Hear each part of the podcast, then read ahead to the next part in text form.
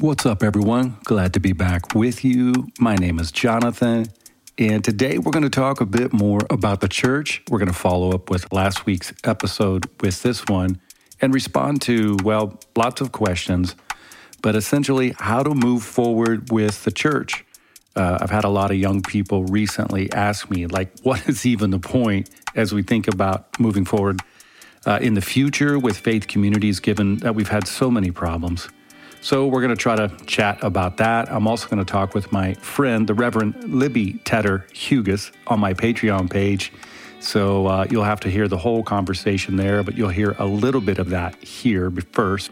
But I talk with her about church, also about parenting, which is a big question a lot of young parents have like how to raise my kids in this new non binary, non violent, non scapegoating love atmosphere. So, I hope you don't miss that. So, yeah, the question has been posed Is it even helpful to have church anymore?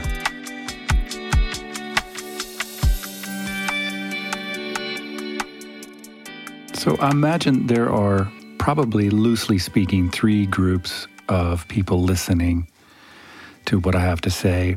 Number one, you might be part of the, the group of people who, honestly, you kind of already have a healthy church experience, we might say like a decent faith community, one where the pastor or the imam or the rabbi or the leader, whoever, we'll, we'll just call him a pastor, has the ability to entertain intellectually honest questions. And if that's you, then first of all, you should be really thankful. And uh, next time you're around him or her, you should give them a hug or a fist bump or a high five, you know, whatever the protocol calls for in your situation. But secondly, I hope that if this is you, that you can be patient with the rest of us as we work through some of our issues. And just recognize that what you have is is pretty rare, especially in this day and age, or maybe it's been rare in any day and age. A place where you can actually entertain questions and still interact with God and love and kind of keep your own autonomy and agency yeah, that's a place for which you should be thankful. And so, my hope for you as you listen to this is that you would just be patient with the rest of us. Now, you might be a part of a second group. This second group, gosh, I have compassion for.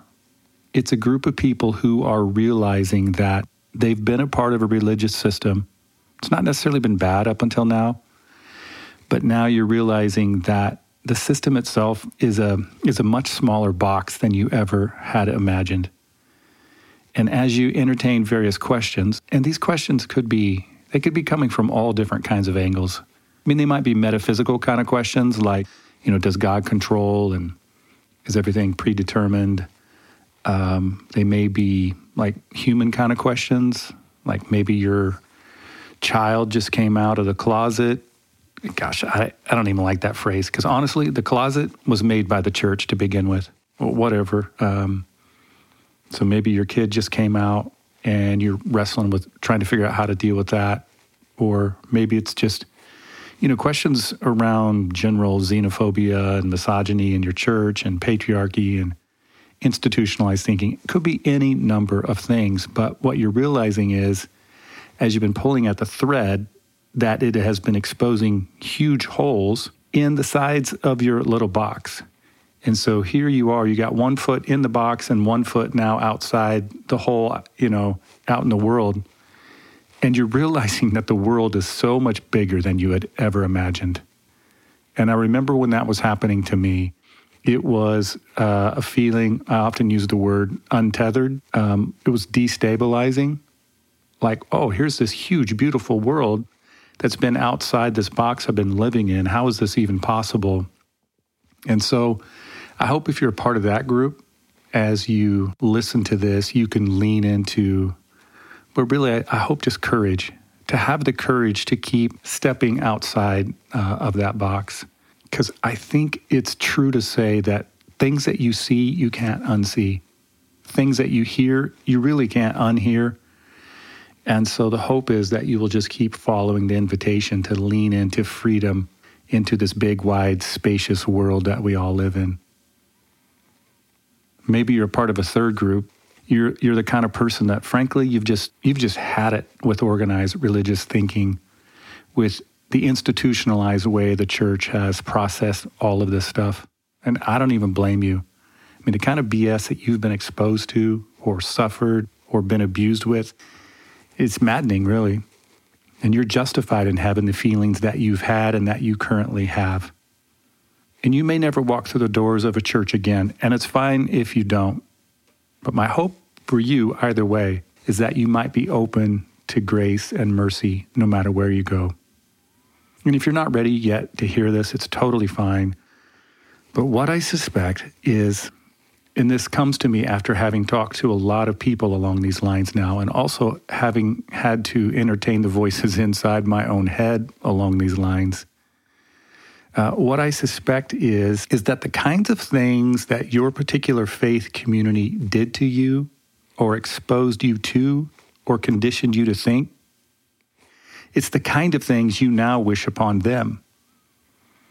Like they told you to believe their truth, or in essence, they would think poorly of you. Well, now you want them to believe your truth. And if they don't, you will definitely think poorly of them. Like they conditioned you to be judgmental, and now you want to channel the fury of your judgmentalism onto them. Or they taught you to sacrifice real live relationships in order to fit into their groups, and now you want them to be sacrificed. And I'm not laughing at you. I think I'm responding that way because the only other emotion to go is maybe to cry. And, you know, no one wants me to start crying, at least this early in the podcast. Yeah, it's, it's a bit maddening, but I suspect the very thing that you are railing against is now the thing tempting you to do that back to them. The struggle against darkness can definitely lead us into a new land of darkness. And so, to prevent this, one needs to reflect and pray and be self aware and continually align, I think, with an uncontrolling love. But I hope wherever you are, whatever you're doing, and whether you even call yourself a Christian or are ever interested in being part of a church again, I hope you will lean into mercy and to grace because I do believe that it really is stronger than sacrifice.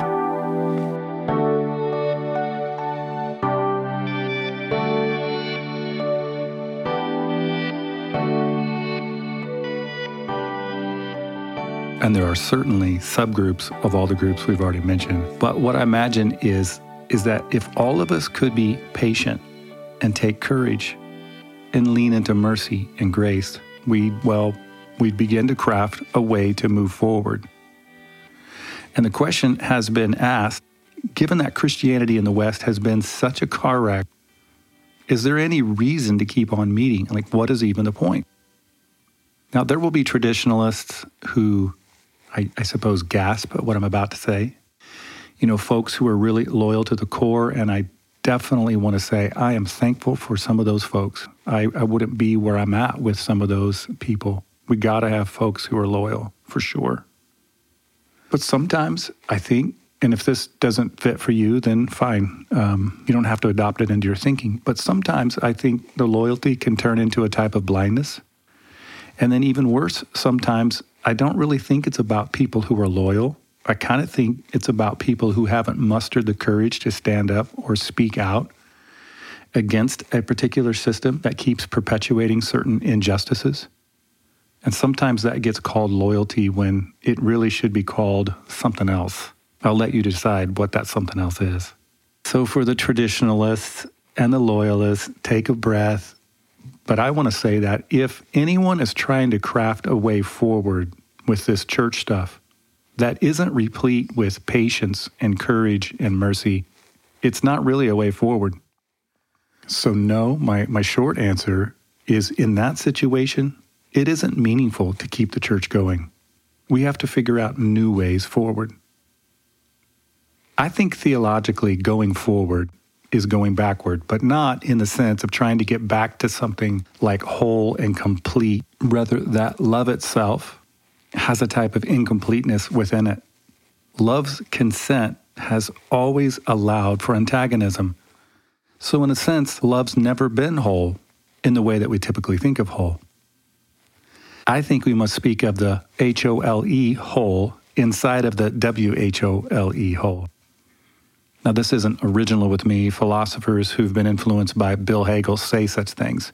So, yes, it would be Hegelian to say that contradiction ebbs and flows in the middle of all that is, including love.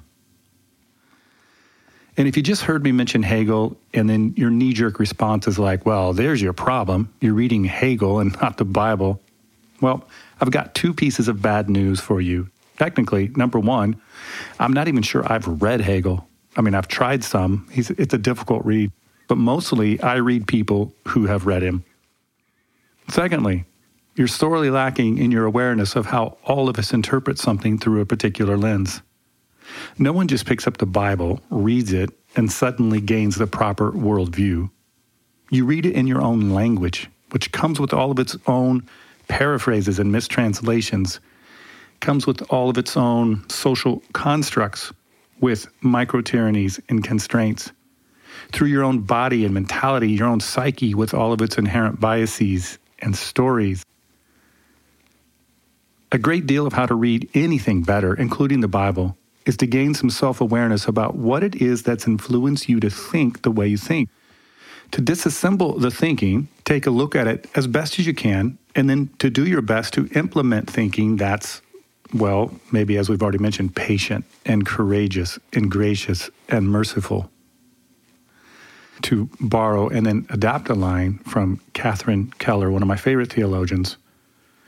I honestly care very little about the existence of a particular Bible verse. I care about what kind of human existence it fosters. The human will tell me more about that Bible verse than the verse itself. So, yes, I think theologically going forward is going backward, but only to reframe a type of origin story.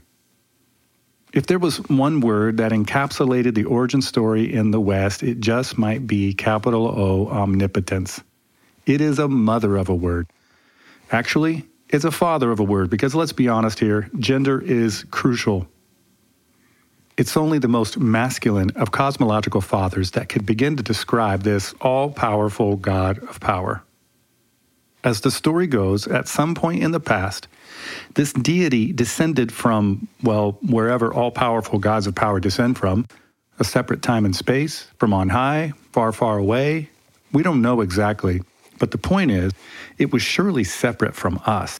Furthermore, we don't even really care because we just need him here to do his thing, variously described as vanquishing or ordering or overpowering or otherwise just fixing our broken and sterile world. Speaking of Catherine Keller, she uses the term omni macho. I love that phrase. Yes, I believe the omni macho God has dominated our origin story. Meanwhile, the Hebrew narrator doesn't really say anything about all of that.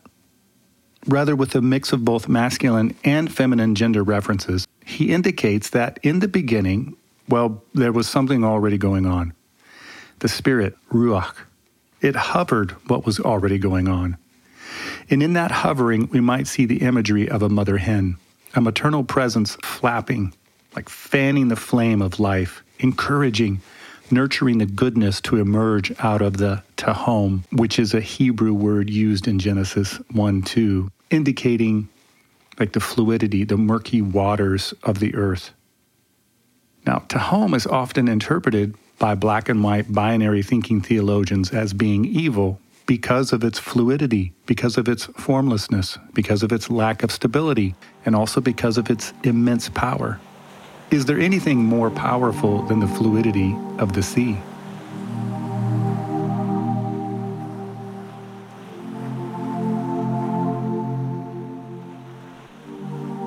What open and relational theology gave me was a way to see A, how often the early theologians and then all the other theologians all along the way interpreted all of that as something bad, something that the omni macho God needed to overpower. And B, how different our lives would be if we didn't start with an origin story that had the world that was here as bad and God as something out there as good. What might be a healthier way to look at all of this is to see the world as a mix of good and bad, and that God was already here. He doesn't need to be the metaphysical hammer that needs to find in creation a nail to pound away at anything unsolid to make it solid. Rather, God is the energy of love who works right within the fluidity of all things. We could see, if we wanted, that the murky, formless, and void, it's symbolic of all of us. There's depths of antagonism and challenge and unstable ideas and powerful potential within each one of us individually and, of course, all of us collectively. And that God is there with us. God is here with us already from the very beginning. We're not separate. In Him we move and live and have our being. So the way forward is in part back but only to course correct our origin story, and then to repent from all of our anxiety driven, scapegoating, projecting religious projects. God is with us. A parent doesn't start loving their kid after they act better. I don't even think that's possible. In the first moments of being a father, honestly, I don't know how else to explain it. My heart just kind of broke in love. I almost thought I heard something inside of me crack open. In retrospect, I imagine that that was a deeper introduction into the contradiction of love, the H O L E, the hole inside of the W H O L E. And honestly, this might be the whole thing. I mean, think about it. What do you imagine was going on in God's mind as he interacted with or hovered over creation? Do you imagine a God looking down upon everything in frustration with anger? Someone driven by impatient energy to fix, to order, to make everything binary, to get all the wrong out, to perfect? Or is your God more like that first time parent walking across the room to see the naked, scrawny little kid, eyes blinking to the rhythm of his heartbeat, just feeling his heart break open? Yeah, is your God the one who frowns, who pushes some buttons and fixes everything, makes sure everything is quantifiably perfect, orders everyone's days, orders all the steps, is incapable of feeling the vulnerability of love, has got bigger things to do and then moves on?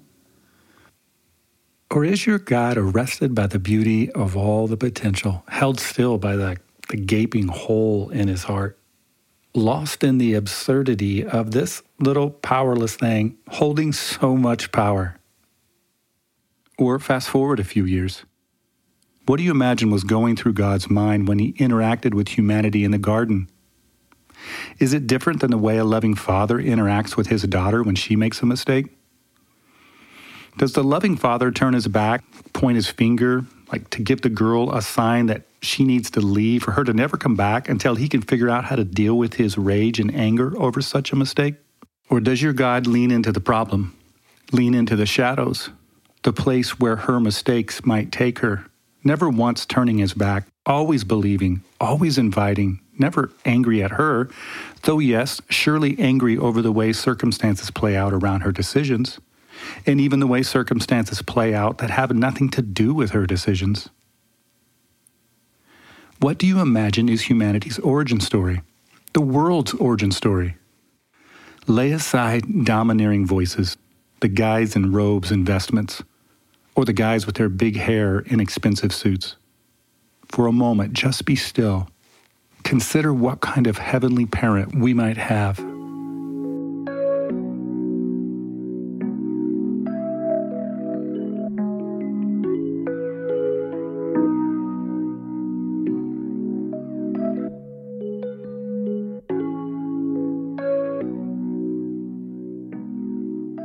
So, all this parenting analogy stuff really messed me up. Like when I hugged siblings years ago and the loss of their babies. Certain questions were planted deep within the bedrock, the strata of my heart, you might say. When I interacted with my parents and the loss of their daughter, standing at the place where the crime stained the ground, under the sky that was helpless to stop such violence. Watching my parents work through the absurdity yeah, the questions I had grew in between the cracks. And then when the news of our daughter, 20 years young, gone in an instant, reached my ears, that antagonism, it burst full force through the rock and sediment up into the light. It was a forest of questions. Suddenly, I was deep in the shadows, lost in the wilderness.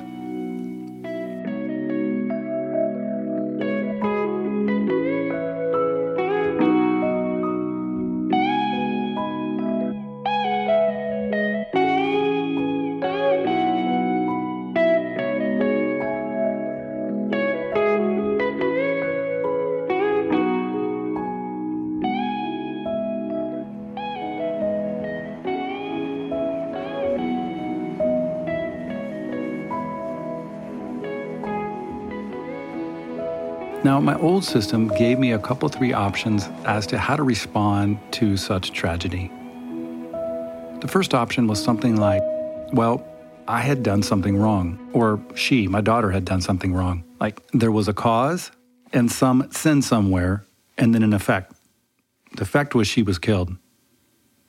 Well, I rejected that kind of answer real quick for a hundred different reasons, not the least of which was what in the hell kind of world would that be? For every mistake I made, there was a commensurate punishment? That's a terrible way to live. So the second option goes something like this. It doesn't necessarily specifically attach, you know, the effect to the cause. Like I hadn't done something wrong specifically. It's just that I lived in a world where God allowed bad things to happen because, well, he had a master plan that he was working out, which is like why we can say everything happens for a reason. Now, it probably already evolved to the point where I was rejecting that kind of thinking, but this event certainly purged me of all such thoughts. I go into this in detail in other places, but ultimately, if God's master overall plan included the need to kill my kid, then frankly, it's a terrible master plan. And it's not a God I'm particularly interested in. I decided pretty quickly that really it's not that everything happens for a specific reason. Life is too complicated and nuanced and relational for that kind of simplistic thinking. So it's not that everything happens for a reason. Rather, I decided that love can help one reason through all things that happen. And a third response my old system gave me, and it's similar to the second a little bit. It went something like, well, his ways are higher than our ways, or it's all just a mystery. And while I do think the divine thinks at some levels that I'll never be able to access, and while I do imagine that there are part of all of this that will always remain a mystery, what I chafed under, what I didn't like, was how often it was used as a cop out to stop thinking, to stop asking questions and wondering. It really is the ultimate shutdown move of an outdated way of thinking, the ultimate thing one can say, like, well, yeah, it's all a mystery. Just think about this for a moment. If it truly all is a mystery, then why do we do anything? If all of it is genuinely beyond our thinking, then honestly, none of this is important. But of course, that's not really what the old system thinks. What they think is, well, yeah, some of this we can figure out, and we have figured out that much, but even then, there's a veil beyond what we can know. Yes, exactly. I agree. Some of it must be able to be figured out, to be considered. It must be true that at least some of this can be reflected upon and thought about and challenged, and then we can all move forward with new thinking, with new ideas, and make a better headway for the future. Yes. So the point is, don't just play the mystery card as soon as the questions bump against the little wall of the box your religious system has told you you have to live within.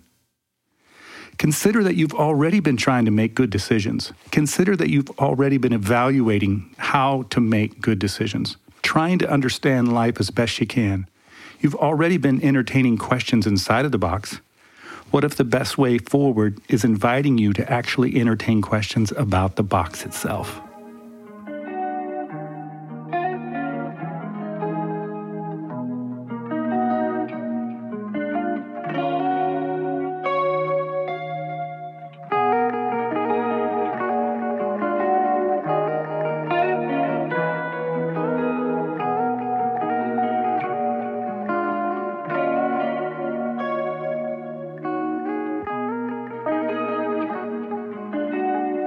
I suppose it's important to note as we're talking about moving forward with church, like the distinction between what you might call institutionalized church and church more as maybe we'd reference it as community. So the former seems to serve to stabilize everything. So you have polity and rules and order, biblical interpretation, etc. And all of that seeks to remove well, I mean there's some good reasons behind all of it, but also all of it seeks to remove uncertainty and again, that's not all bad. But after 50 years of doing all of this, I genuinely think that just a little of that, it probably just goes a long way. Because what happens after a while is that the system encourages people to trade in a living kind of faith that only thrives in the middle of uncertainty for one that has no uncertainty. But the point here is that living without doubt is not only impossible, like living without doubt would mean that there's no reason for faith uh, had a conversation with my friend Libby, who is a pastor out in the Northwest. And you know how this goes. It's going to be on my Patreon page, and you can access it at patreon.com forward slash Jonathan underscore Foster. But anyhow, Libby said something cool um, when she was talking about faith work. She was, I think she said something like, you know, faith talk is really just doubt talk. And I like keeping those concepts tightly wound together like that because it's true. So there's been a lot of good in my life because of the institutionalized church, for sure. Schools and camps and order and systems. And sometimes when I talk about the negative side of church, people will say, well, yeah, but don't forget about all the good things. And that's true, for sure. There have been a lot of good things. For example, like going to a Christian university. But sometimes I think people don't really think through it. Like if I had gone to a secular university, what? Are you saying there wouldn't be any good things there? Um, our youngest happens to be the first on uh, my side of the family, also my wife's side of the family. So we're talking about dozens of people now to go to a state school, the first to not go to a Christian school. And I can tell you, he's developed great friends there. Like there's really good young people who care about the world, who care about their friendships and other things. He plays sports, and his coaches are great. It's really been cool. I've never liked the silly propaganda that some Christian schools participate in when they talk about, like, come to our school so that you can have a coach who really cares. Come on, most of us know that that's not necessarily the way it always plays out. If you asked 100 student athletes in both secular schools and Christian schools what their experience has been like, I bet you the response would be about the same. I bet it'd be about 50 50 just because you're at a Christian school doesn't mean you're going to get some outstanding coach in terms of character and maturity.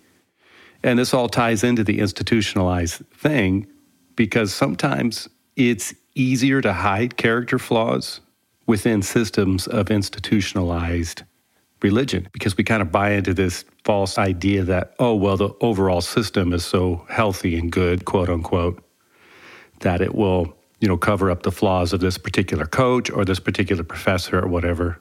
And that's not really true. In fact, it's not true at all. So his experience has been outstanding, and I'm really thankful for that. So again, I'm not saying a Christian school is necessarily bad. I'm just not saying it's necessarily better than a state school. It just kind of depends. And overall, I suppose at this point, it's safe to say that I'm kind of suspicious of institutionalized church in general. I think most of the time it means well, but far too often what happens is little by little, it will amass the economics and the politics and the power and then build a liturgy to bless the whole thing. And in this way, it really isn't that much different than what we might call empire. Like when you think of how the Bible approached empire, it always involves, well, first of all, think of a pyramid. Why the Egyptian pyramids are such a powerful metaphor um, but think of a pyramid and how the elite are always funneled to the top. So less and less people are getting are amassing more and more of the wealth or more and more of the power.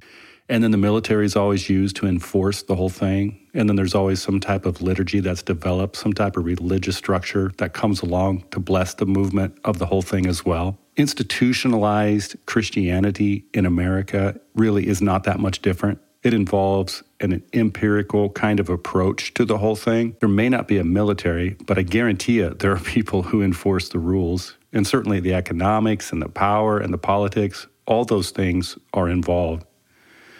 So I'm just a bit suspicious after having done this for quite a while now that after a while, you know, church can turn institutionalized, which is different than seeing church as a community. Like that's a whole different thing. I think we need the community. I don't think we need the institutionalized part. In a community, people are free to be themselves. In a community, God can be kept free for all people. You may want to know, well, what would that look like? I don't know. It would incorporate some of the things we've already been talking about. Probably in most cases, it's a smaller rather than a larger community. I think all things equal, churches of two to 300 or less probably have a better chance of being healthy than the bigger churches. That's not always true. Trust me, I know there are power dynamics in small churches as well. I'm just saying, all things equal, I think it's probably healthier to go smaller. The larger a group comes, the more it can, you know, fall prey and victim to the other things that we've already been talking about. I imagine a healthier church is a church that's loosely associated with other congregations, not like in a dogmatic, uh, theological, or financial commitment to a larger group, but rather just uh, within a larger association of people and organizations that help guide them and influence them relationally. I would imagine moving forward that we really need churches of diversity, certainly churches that have female pastors in the mix definitely we need churches who care about the poor. We definitely need churches who care about people that don't look like them. And for sure, we need churches who won't subordinate people to their interpretation of the Bible. Like, like how about this? I often talk about it this way a place that defines themselves more on what they're for rather than what they're against.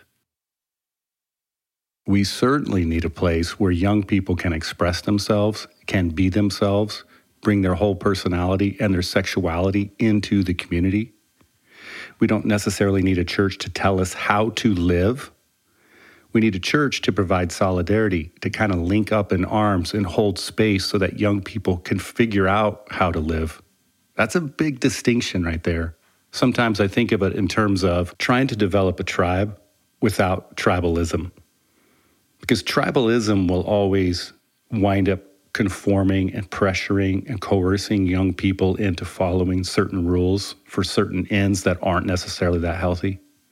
A tribe doesn't necessarily do that. So I think a tribe without tribalism, that'd be super helpful to have moving forward. Of course, the problem with all of this is, and some of you listening or nodding your head, you're like, yeah, I'd love to find a church like that. And the problem is, if you do, you'll start to probably attract people which means you're going to have to have some administrative help. So sooner or later, you're going to have to start drawing up rules and bylaws and creating some order. And all of that can easily lead you into an over administrated thing and then into institutionalized thinking. And that's not healthy. So this this is it's tough to get this right to try to get a nice balance of yeah, there's some organization here without the organization piece taking over.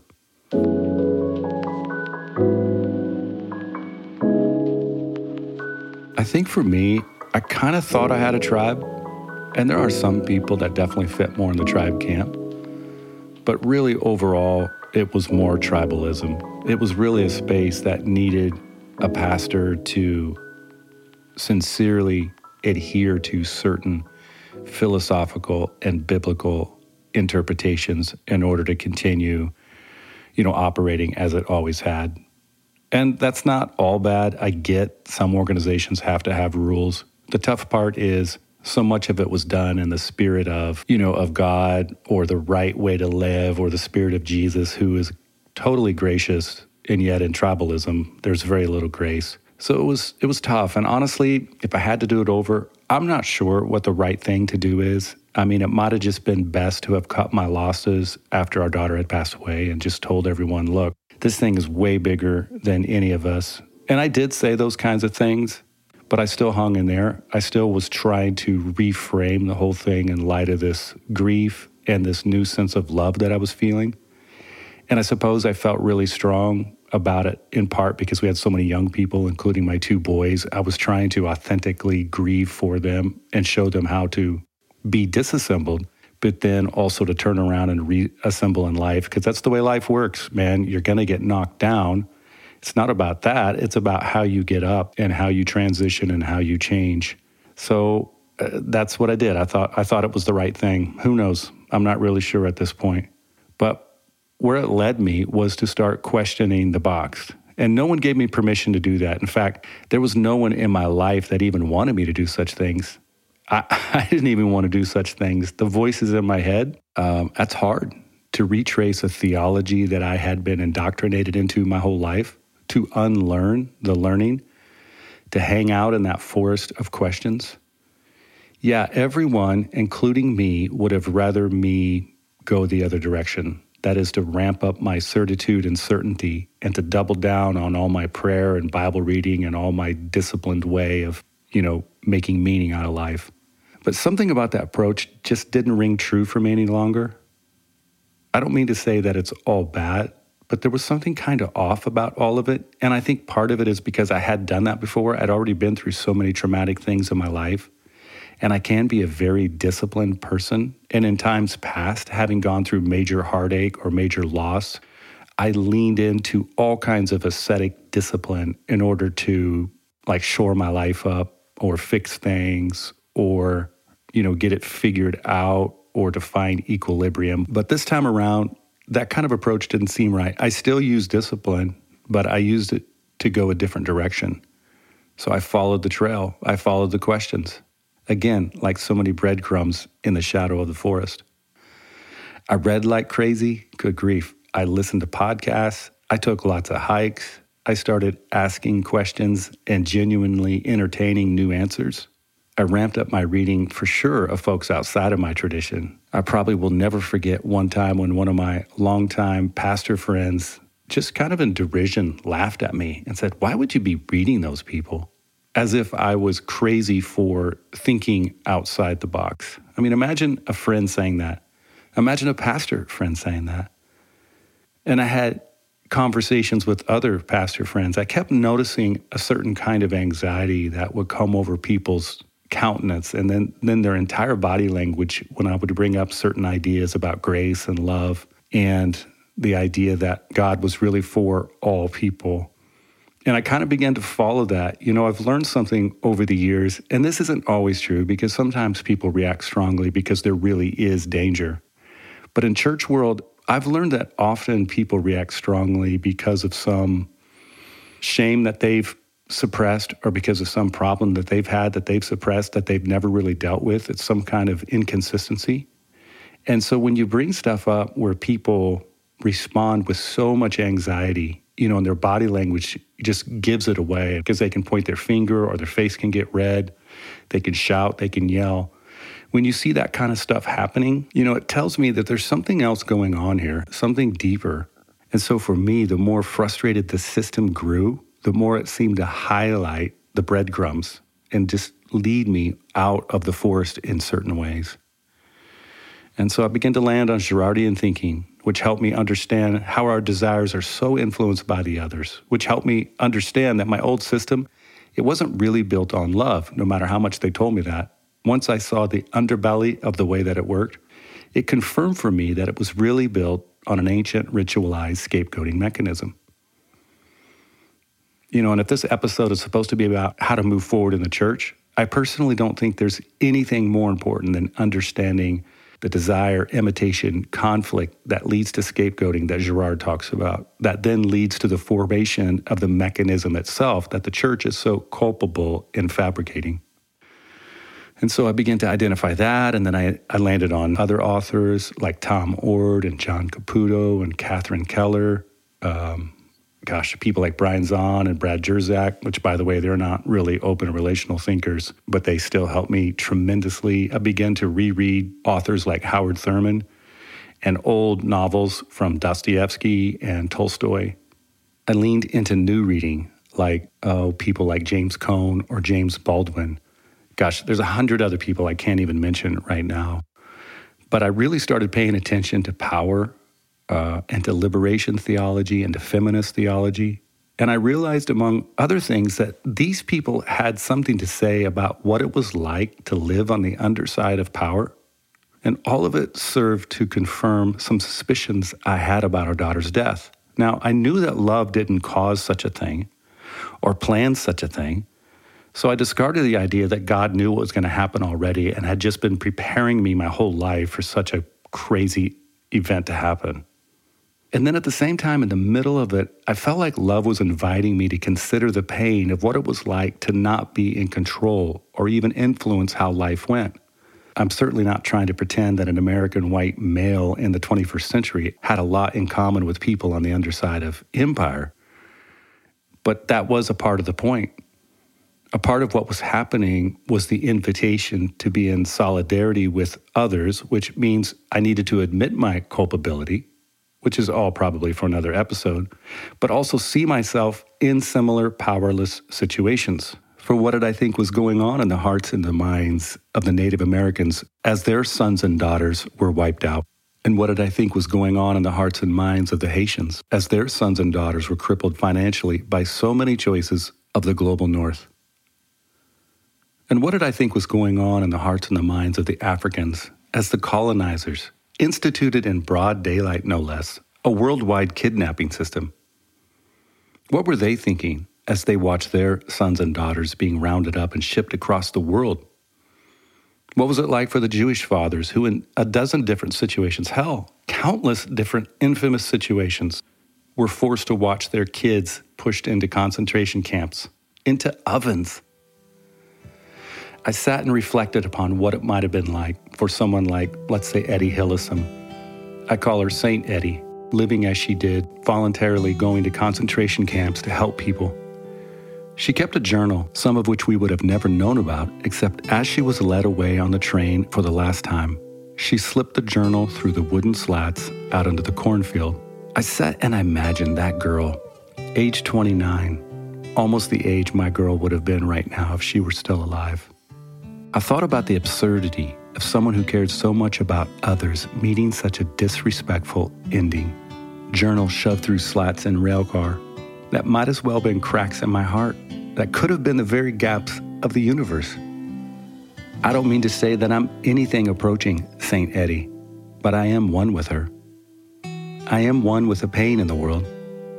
I am the African chief, the indigenous midwife, the Haitian town leader, we're all shoving our prayers through slats and rail cars, cracks in our heart, gaps in the universe. We're all trying to figure out the H O L E inside of the W H O L E, the hole inside of the hole.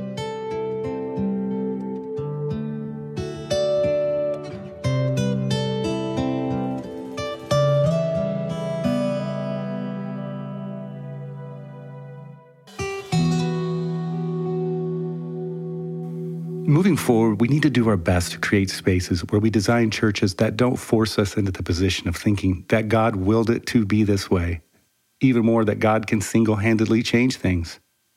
First, if He could change it and hasn't, what does that say about His character? Moving forward, we could design spaces where we see our own choices affecting the world and the divine. That God isn't the answer as much as God is the question asking us to be the answer. A space where the question is about love and love is about consent. Building churches upon consent, it's more difficult. I grant you that. It is easier to stand up and say, this is the way it is for all time. But we all know that that's not true. Things change.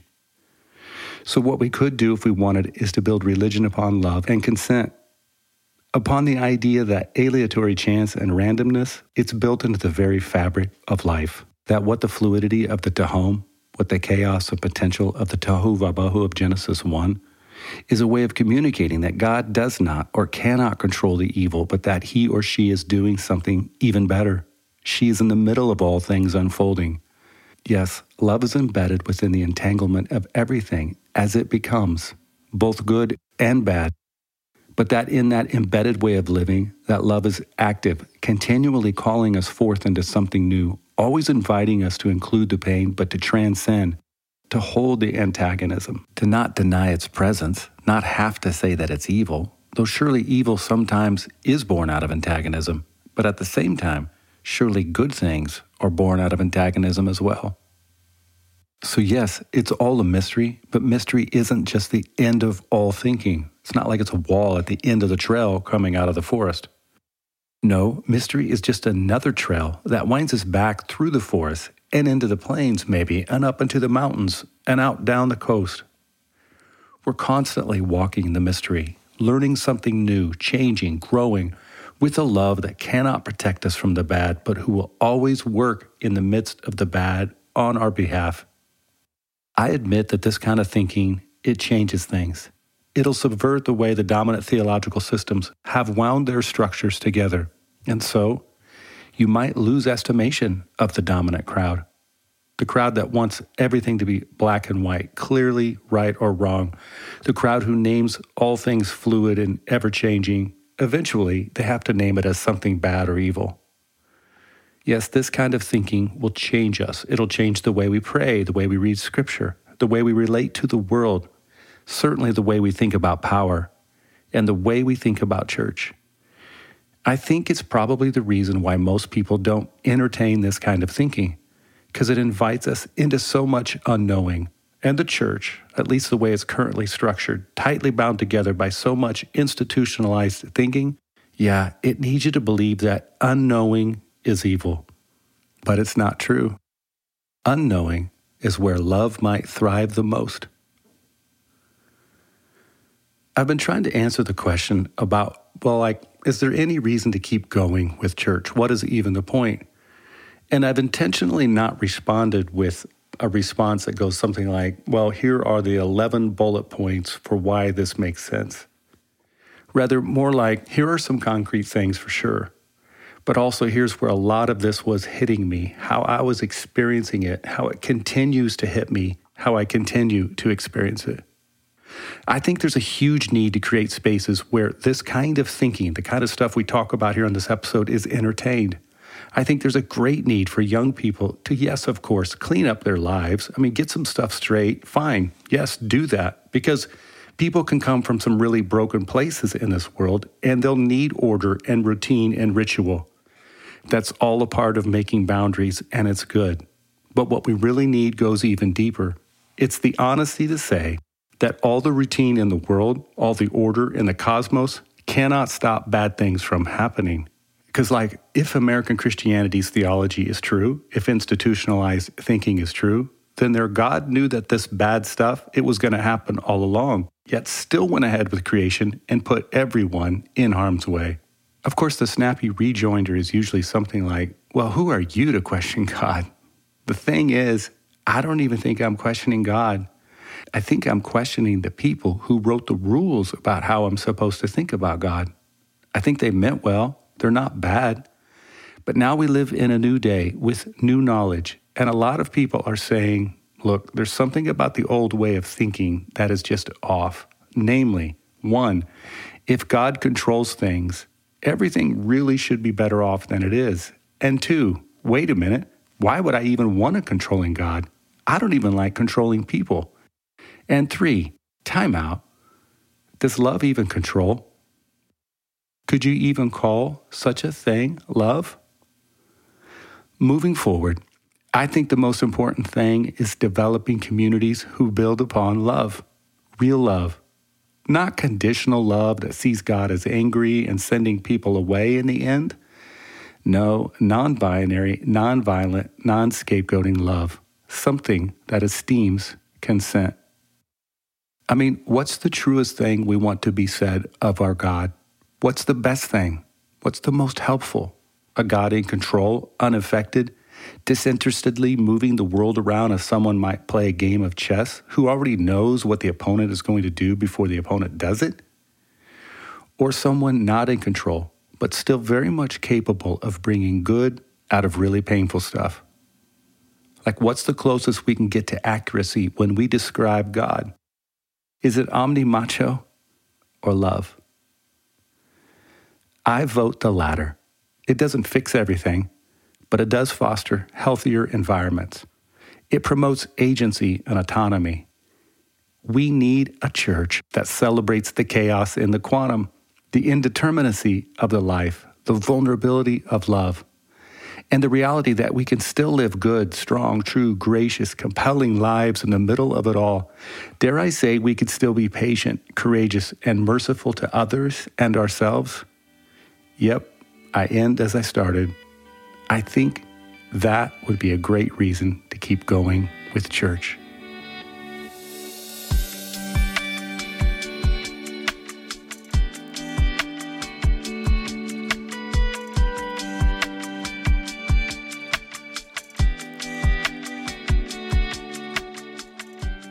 Hey, recently I caught up with my friend Libby. She's a pastor out in the Northwest in the great state of Idaho. And we carried this conversation a little bit further. You're going to have to find it on my Patreon page. Just search for Jonathan underscore Foster. But here's a couple of minutes of it. I really appreciated my time with Libby. I know you will too. Peace, everyone.